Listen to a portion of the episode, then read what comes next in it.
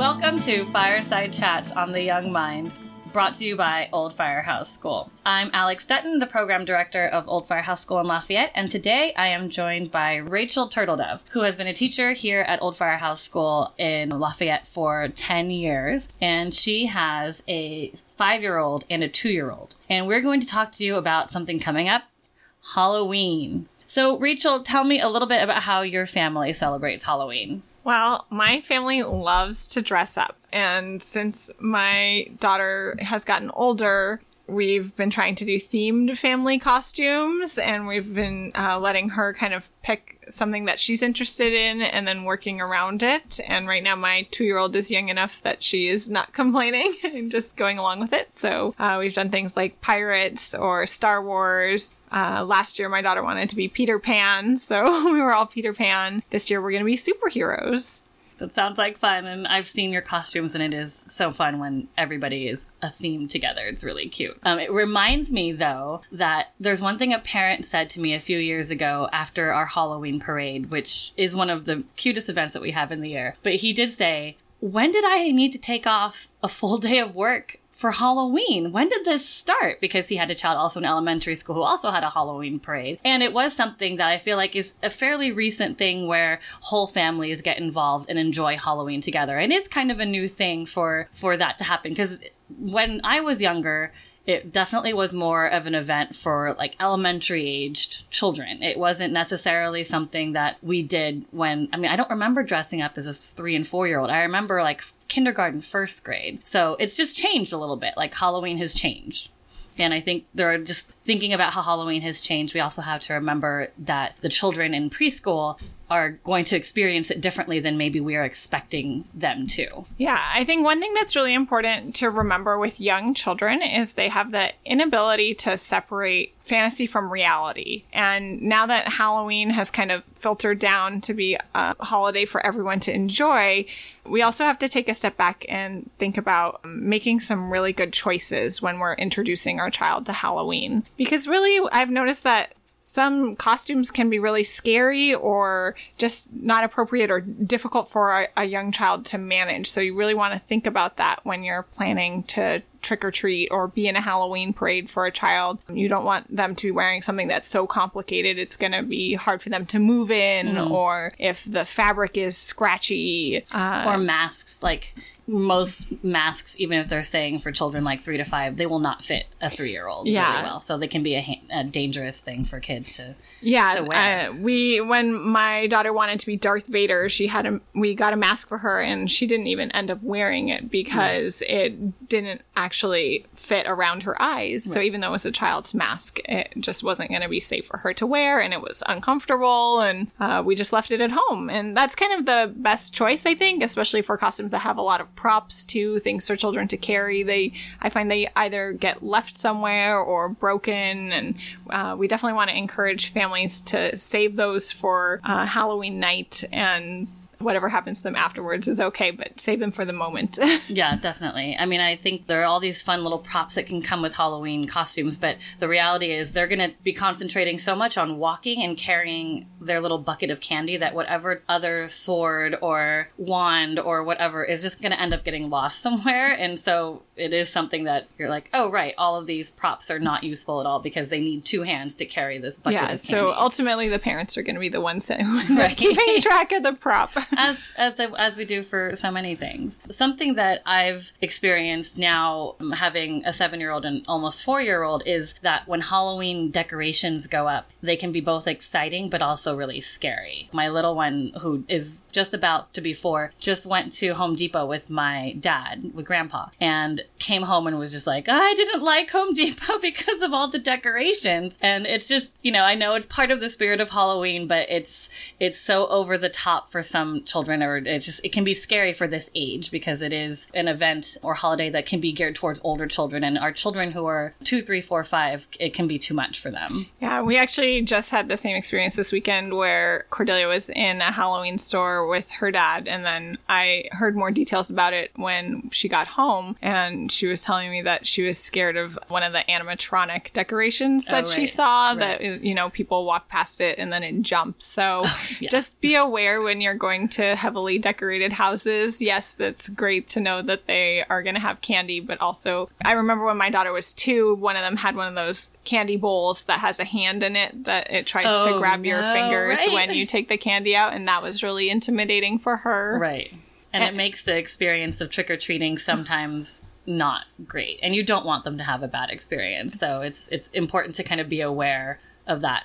So when they are going up to different houses and whatnot, that you also as a parent are kind of aware of like, okay, what stuff is around that may or may not be too much for my little kid. Yeah. And then the uh, other thing that we recently discovered was that my two-year-old is terrified of uh, full body costumes. Uh, mm. So she saw someone wearing a mask at Chuck E. Cheese. She was afraid of Chuck E. Cheese and she was literally shaking in my arms. Aww. And so I think if you see that your child is getting overwhelmed, you just want to be sensitive to that, and you can just take them out of the room or have them wait in a different area and let older children enjoy it, but don't try and force it on someone who's not going to enjoy it. Right. They won't have those good memories. So we wanted to talk a little bit about some of the best ways to celebrate Halloween with preschoolers, and we have um, a few different ideas. So Rachel, go ahead with one of the ones yeah. you wanted to talk so about. So I, I think in, in my years of teaching, I do feel that two years old is really when they start to enjoy Halloween, but they don't know what to expect. And so it's a very magical night.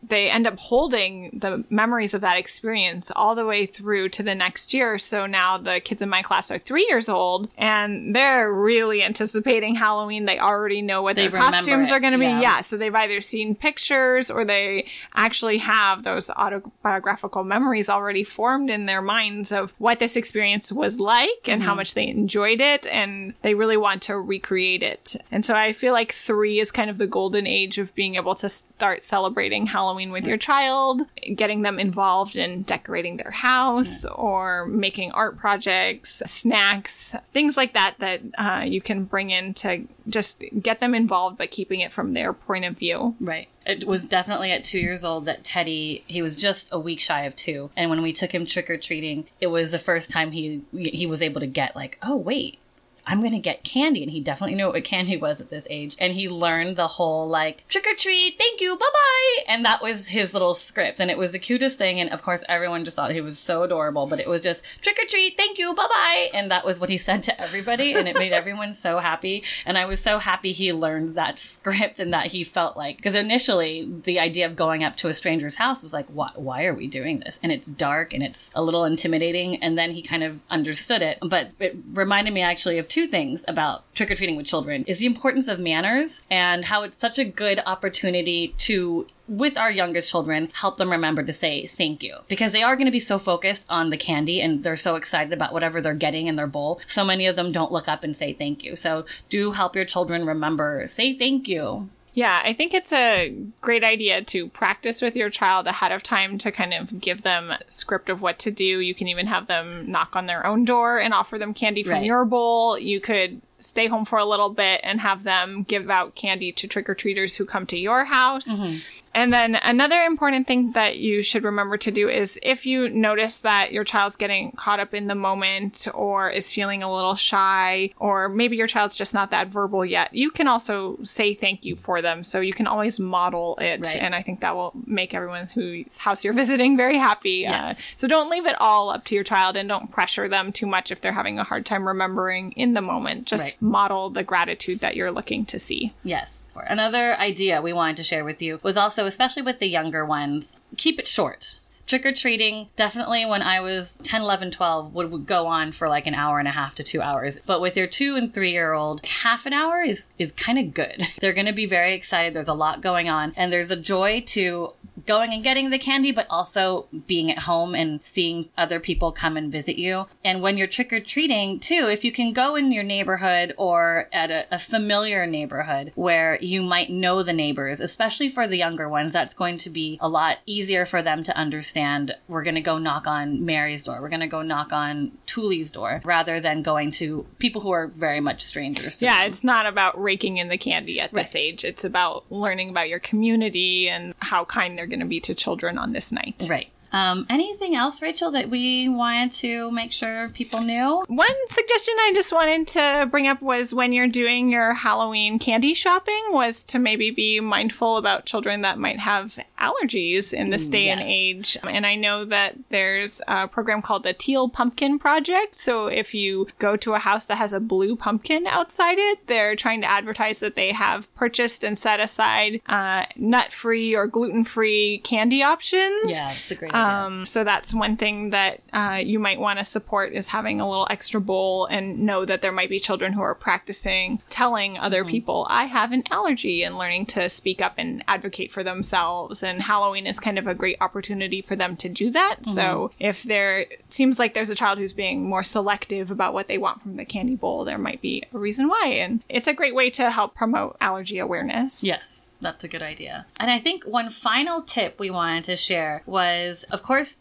be safe. When you're going trick-or-treating, it's starting to get dark out for some of the children that are going a little bit later in the evening. So make sure you have flashlights that children can see where they're going. So maybe, again, don't wear the mask at that point in time. Make sure that you are also visible to other people, and really consider, yeah, you know, stay on the sidewalks. Yeah, stay on the sidewalks. I know that there are definitely streets in the area, and I know for sure in Lafayette, I'm sure in other areas too, where the entire street gets cordoned off for Halloween, which is which is a great way to keep it safe. But also know that those streets are often made more for older children, and so those are the places that you might have the scarier decorations that are going to pop out at you and and maybe not be great for your two and three year old. But probably when your child is older, they'll definitely enjoy that.